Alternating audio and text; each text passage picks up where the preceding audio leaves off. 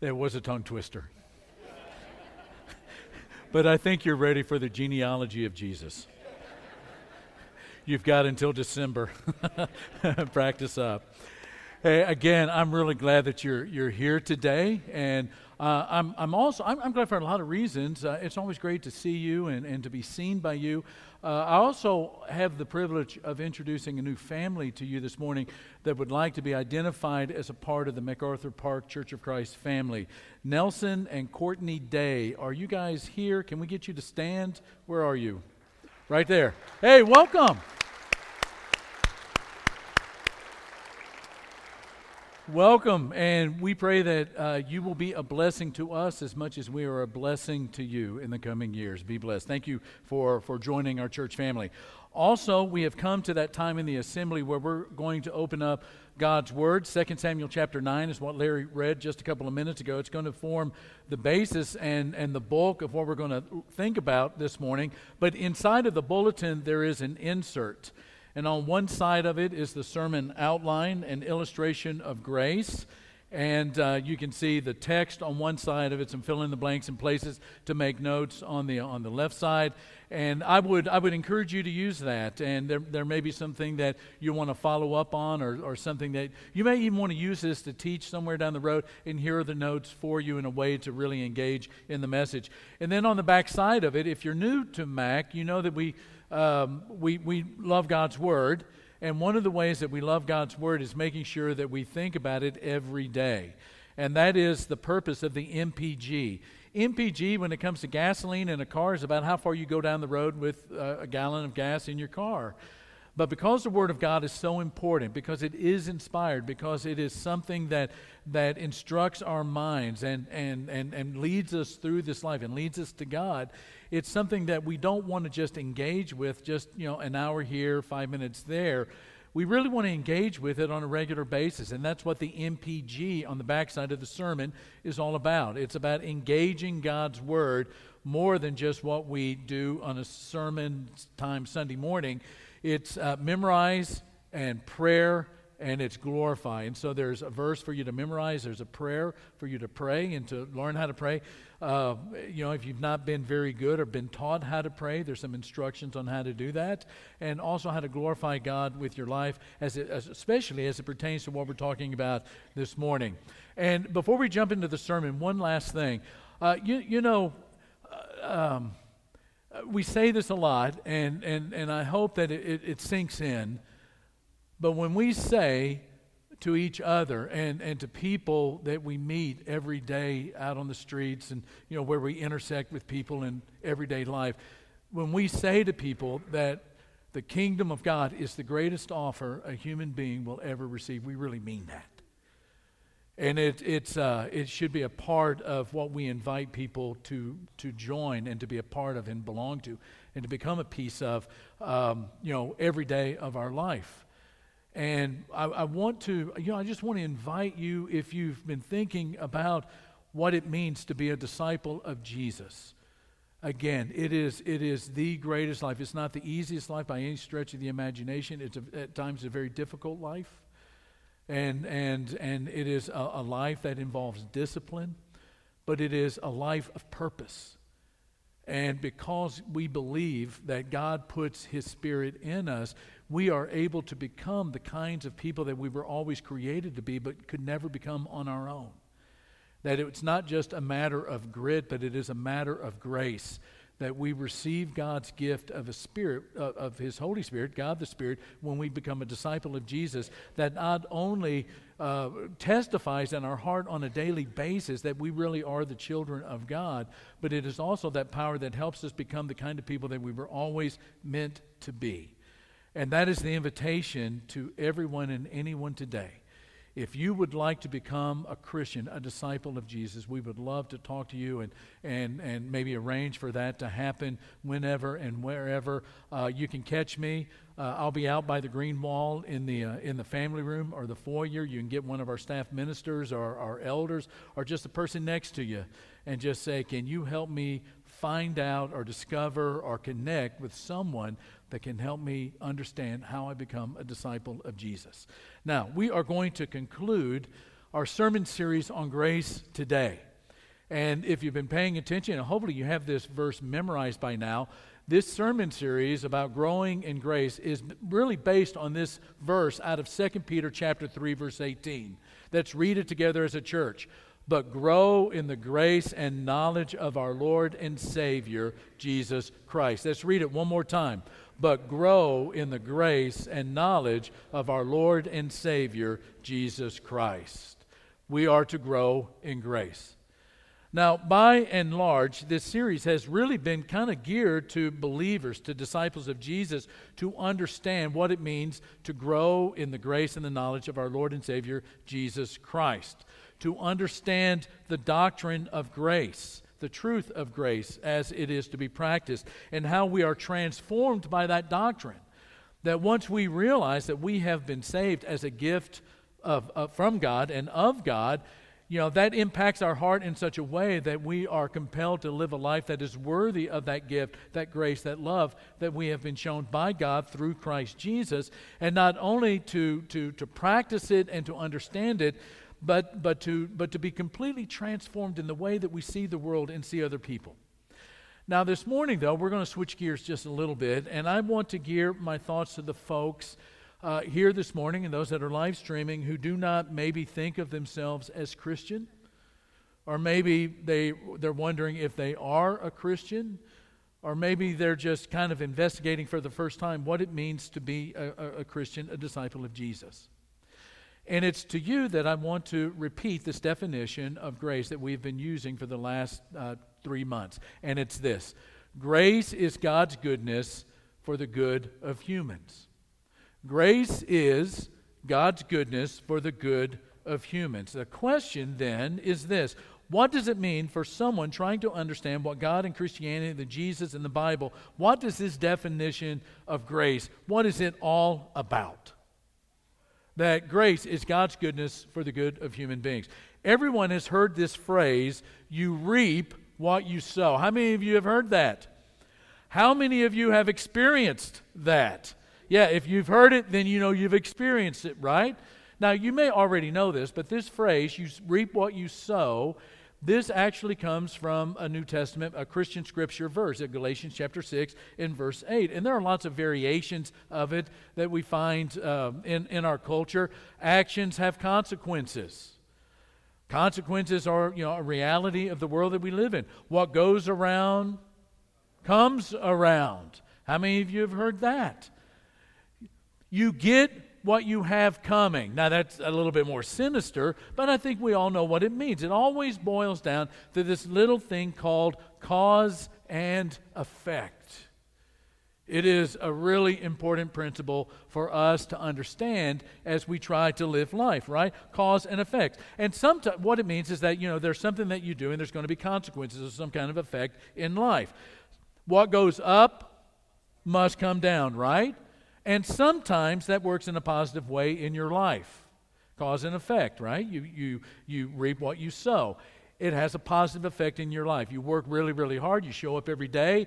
You do the due diligence in your work of growing, going to the seminars, showing up every day. And what happens? You get the reward. You get a promotion or you get a raise.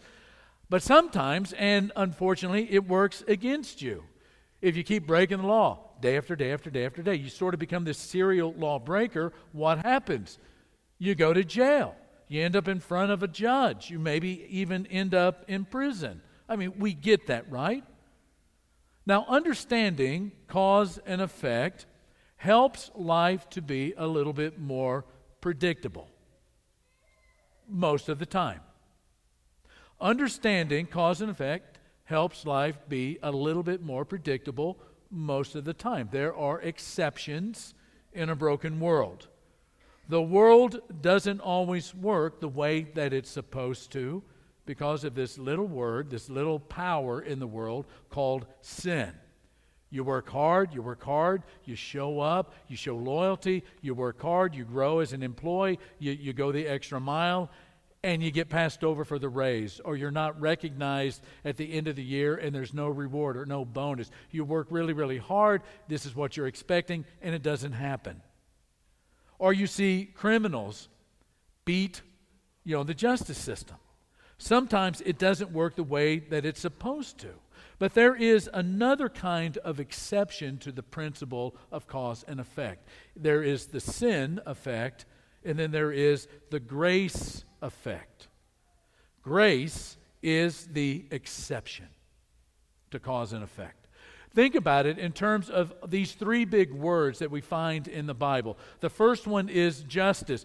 We know what it means to live in a just and an unjust or unjust uh, where injustice is kind of prevalent, uh, pre- prevalent in a society, we know, you know what justice means. Justice is getting what you deserve. I was speeding down the road. I was doing 80 and a 55. I got a ticket. That's justice. I'm getting what I deserve. But mercy, on the other hand, is not getting what you deserve. We find justice in the Bible, we find mercy in the Bible, but we also find grace in the Bible, and grace is just the opposite. Grace is getting what you don't deserve. Just as sin sometimes creates the possibility for bad things to happen to good people, so grace, the grace of God, creates the possibility of good things happening to people who are unworthy or they are undeserving of that great, gracious gift from God. So, grace, in a manner of speaking, is this. Grace is God's kindness shown to people who don't deserve it. God's grace or God's kindness is, is shown to people who can't earn it and it's shown to people who could never even in a million years even if they if they tried they would never be able to pay it back. You don't deserve it you can't earn it and you can't pay it back and what I'd like to do the rest of the time that I have this morning is to get back into 2 Samuel chapter 9 and to give you an illustration of that grace that comes to us out of the Hebrew scriptures. And it's the story of a man who was uh, lame. He was physically crippled in both feet, and he has one of the strangest names you'll ever hear in your life. His name is Mephibosheth. Mephibosheth is one of those names that, I, I mean, it's sort of like Judas and Hitler. Nobody names their kids that anymore. Mephibosheth is one of those kinds of names because the name itself was coined in order to hide this guy and to not draw attention to him. It means out of the mouth dishonor or my life is a bummer. That's what this kid's name was. Now, in 2 Samuel chapter 9, David, great King David, is the undisputed king of Israel, and it's his greatest hour. It's the zenith of his popularity. He has consolidated power. At this time, David, by the time we get to 2 Samuel chapter 9, David is probably, arguably, the most important king in the world and the most powerful man in the world. And what he happens to be doing at this point in his own history, in the history of Israel, is he is turning Israel into a superpower. They are becoming a force to be reckoned with in the ancient Mediterranean world. And at the end of a day, he's sort of sitting back on the throne. It's been a good day. Hasn't been a whole lot of problems with the kingdom. And he's sitting there and he's looking over the kingdom and he's reflecting and meditating over where his life was and where it is. And he reflects on this promise that he made. And in chapter 9, verse 1, David just kind of asks, Is there anyone still left of the house of Saul? The Saul was the king right before him, to whom I can show kindness. It's actually the word chesed. We'll talk about that in a minute. But he says, You know, is there anyone that's still left of the house of Saul, the previous king, to whom I can show chesed for Jonathan's sake? Jonathan was his best friend. Now, typically, the first part of that is there anyone still left of the house of Saul? That would that something like that would always be said by the next king. And the reason for that is that the next king is wanting to know who is going to be my rival, who's going to be the one that's going to be after me or against me or undermining me. So is there anybody left of the of the house of the king previously to me that I'm going to need to destroy? In the ancient world, that's what happened when a new king ascended to a throne. All the descendants of the previous king, if they could be caught, if they could be captured, they would be rounded up, they would be lined up in front of the town and they would be or the city and in front of the new king and they would be executed.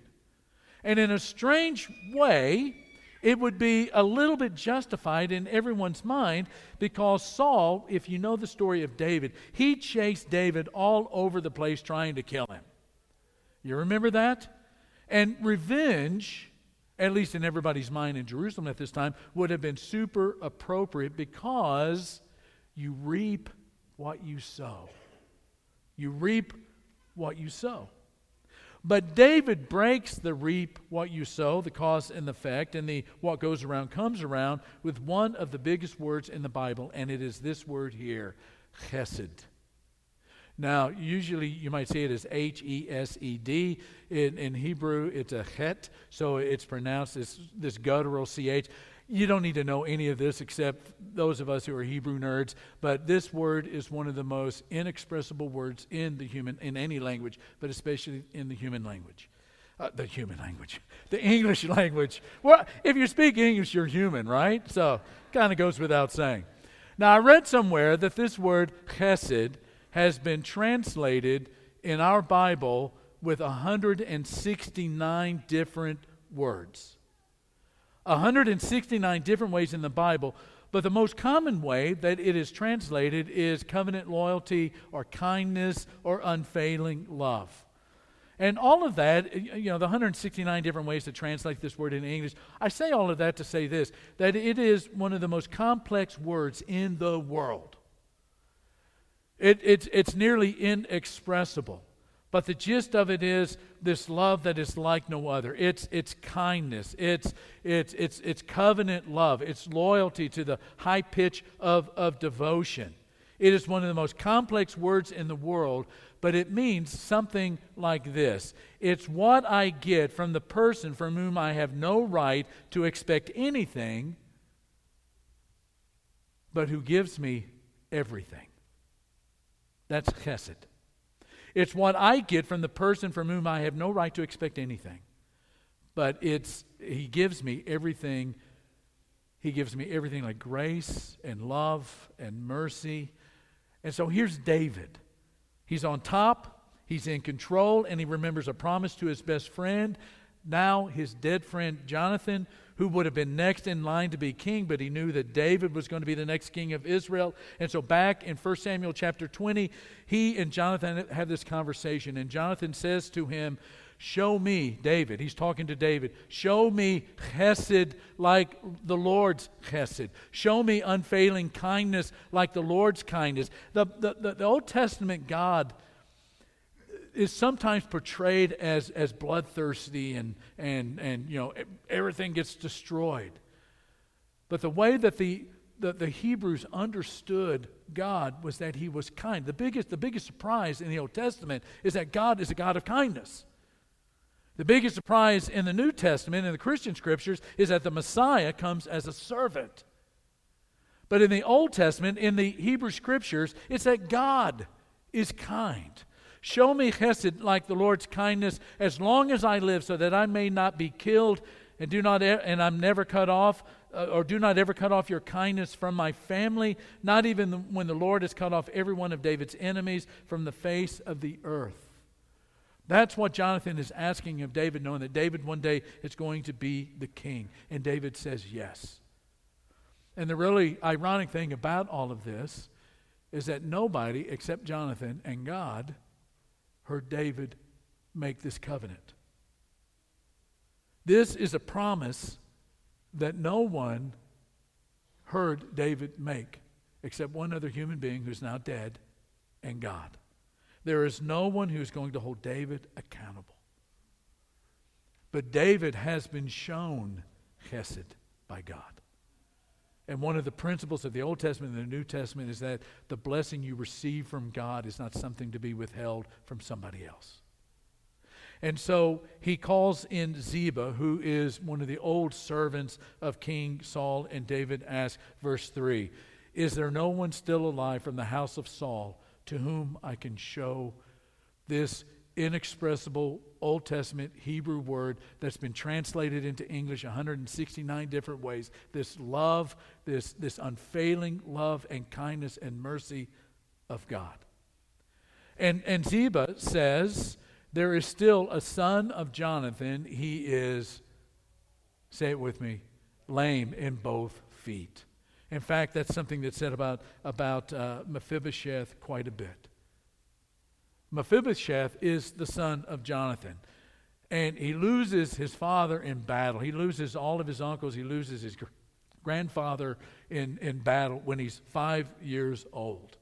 And the nurse that's taking care of him, she knows that, you know, you reap what you sow, right? And when the next king comes on board, this little boy is going to be in danger. Uh, this king is going to want to kill all of the, the rivals or any of the successors to the previous king ahead of him. So he's going to try and kill Mephibosheth. The nurse knows this and she tries to get out of Dodge, and in doing so, she drops Mephibosheth. He's injured and he's crippled. He's lame in both feet. And not only has he, you know, become disabled in both of his feet, he lives in a place called Lo Debar. Now, to us, that's just one of those names in the Old Testament. We just kind of gloss over it. But the word lo in Hebrew means no, and the word debar in Hebrew means thing or word. So, where he moved to was this place far to the east of the Jordan River, a little town called Lo Debar, that in English means nothing. Where did he move? Just the other side of nowhere, to a place called nothing, Lo Debar. So, you have this kid who now has the name Mephibosheth. My life is a bummer. Don't pay any attention to me. I'm dishonorable. And I live in a place called nowhere, nothing. And then we're told that he's lame in both feet. And that keeps being said throughout this text because what, what the author is trying to say is that this person has nothing to offer David. This person is not a threat. He is, he is in no way a danger to you because of what happened to him in that accident. And the day that Mephibosheth has dreaded, he's now a guy that's been around for a while. He has his own son.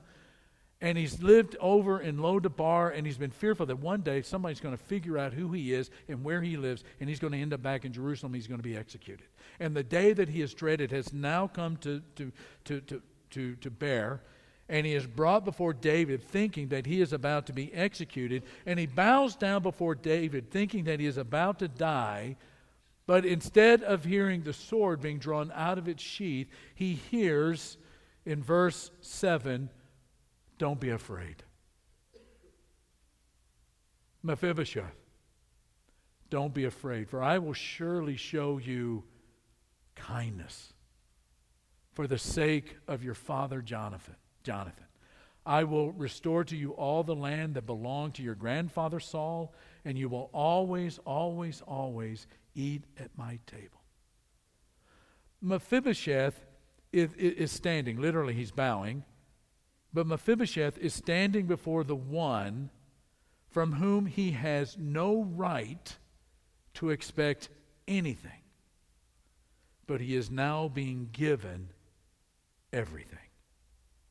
He goes from living in the home of Machir, son of Amiel, as an orphan in the town of nothing to getting all of his wealth back, getting back all of the ancestral land that had belonged to his grandfather Saul. He goes from being an orphan, living in nowhere, and all of a sudden he is now back in the promised land. He has all of this wealth returned to him, but now the big thing is he's in the promised land. He is a part of all of God's promises now. And not only that, not only is, is he safe and is going to be blessed and he's getting the wealth and he's connected to the promised land, but he is going to eat at the king's table like he's a son,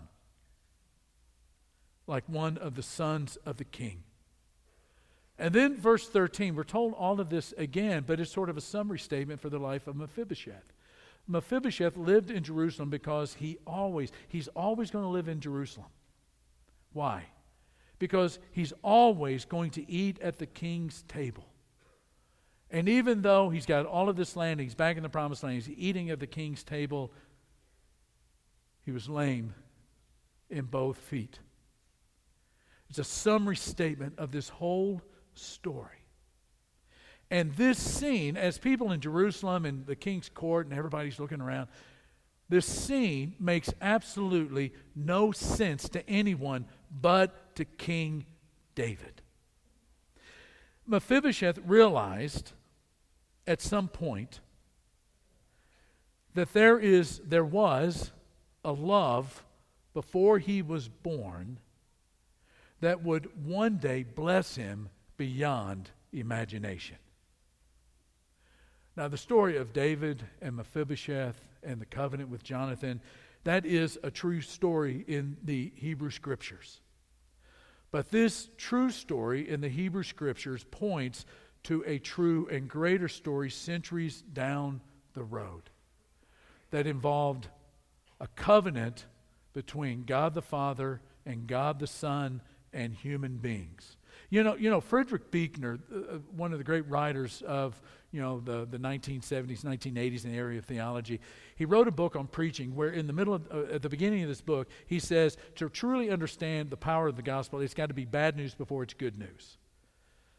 That before you truly understand and can embrace the gospel the way that it's intended to be embraced, you have to understand that the gospel is bad news before it is good news. And here's the bad news folks, that every person seated in this room and the one standing before you, we are all Mephibosheth by nature. In fact, we have to accept our Mephibosheth nature. You know, one of the things that we are tempted to play is the reap what you sow game, right? That that uh, that you reap what you sow game. That we sometimes call it the to-do list theology that that I'm going to church every Sunday and I'm showing up Bible class, I'm showing up on Wednesday nights and I'm doing and doing it. It's kind of this to-do list in order to earn God's favor. Not realizing that we're all like Mephibosheth, that there is nothing that we can do to, to deserve God's grace. There's nothing we can do to earn it. We can't even pay it back. In fact, the longer that we are disciples of Jesus in the kingdom of God, one of the things that we realize is that it's not only grace that brought us into the kingdom of God, but it's grace that keeps us in the kingdom of God.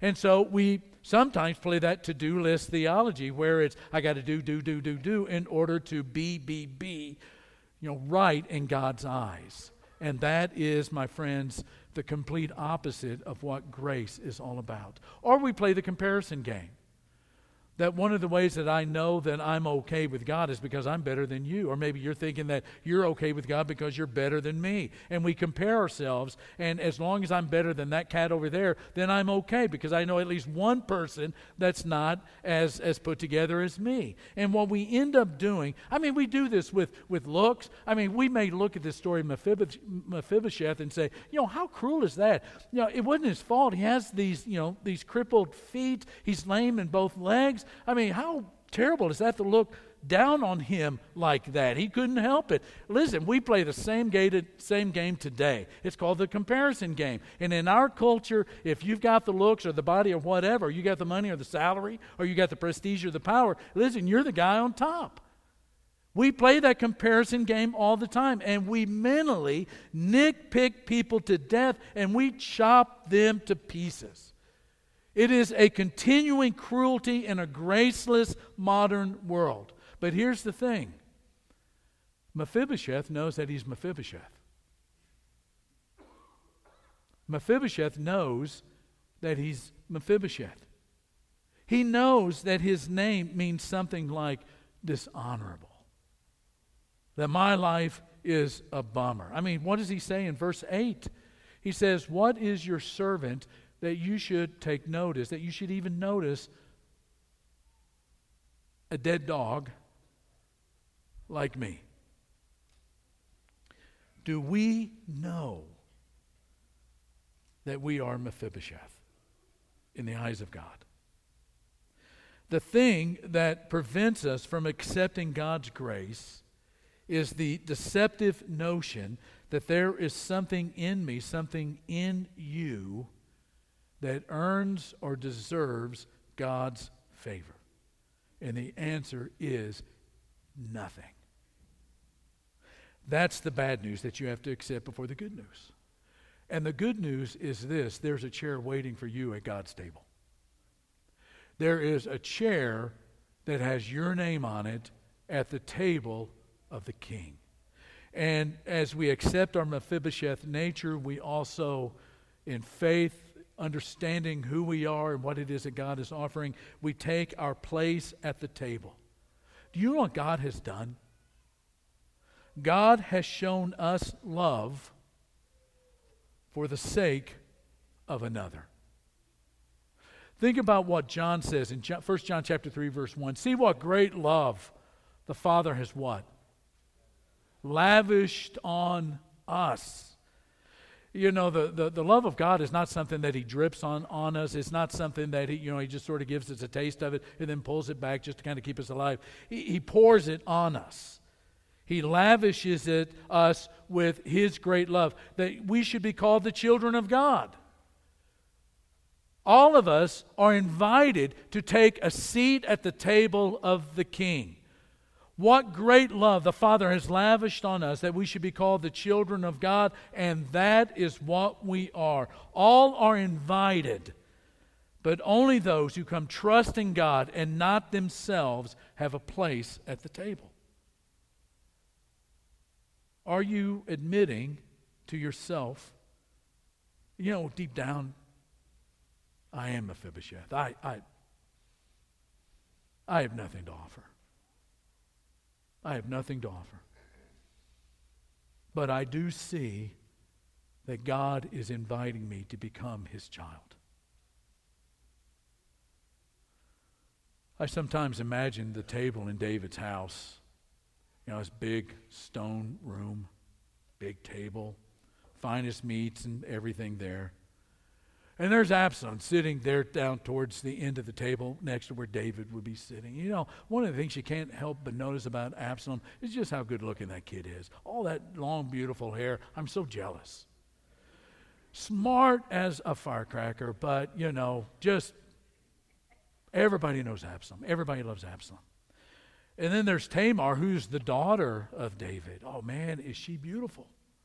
She's so beautiful. She's so nice. She just always has the right thing to say. Tamar is there. And then kind of coming late to the table is, you know, the guy with the big glasses by the name of Solomon. Been, you know, he's been in the library all day. He's been thinking about, you know, how do you really translate the word chesed? He's a nerd. Smartest man, smartest kid who ever lived. And there he is. And they're all sitting at the table with the rest of the kids, and David comes in, and, you know, the, and they're all just waiting. And then they hear it. tap, tap. tap, tap.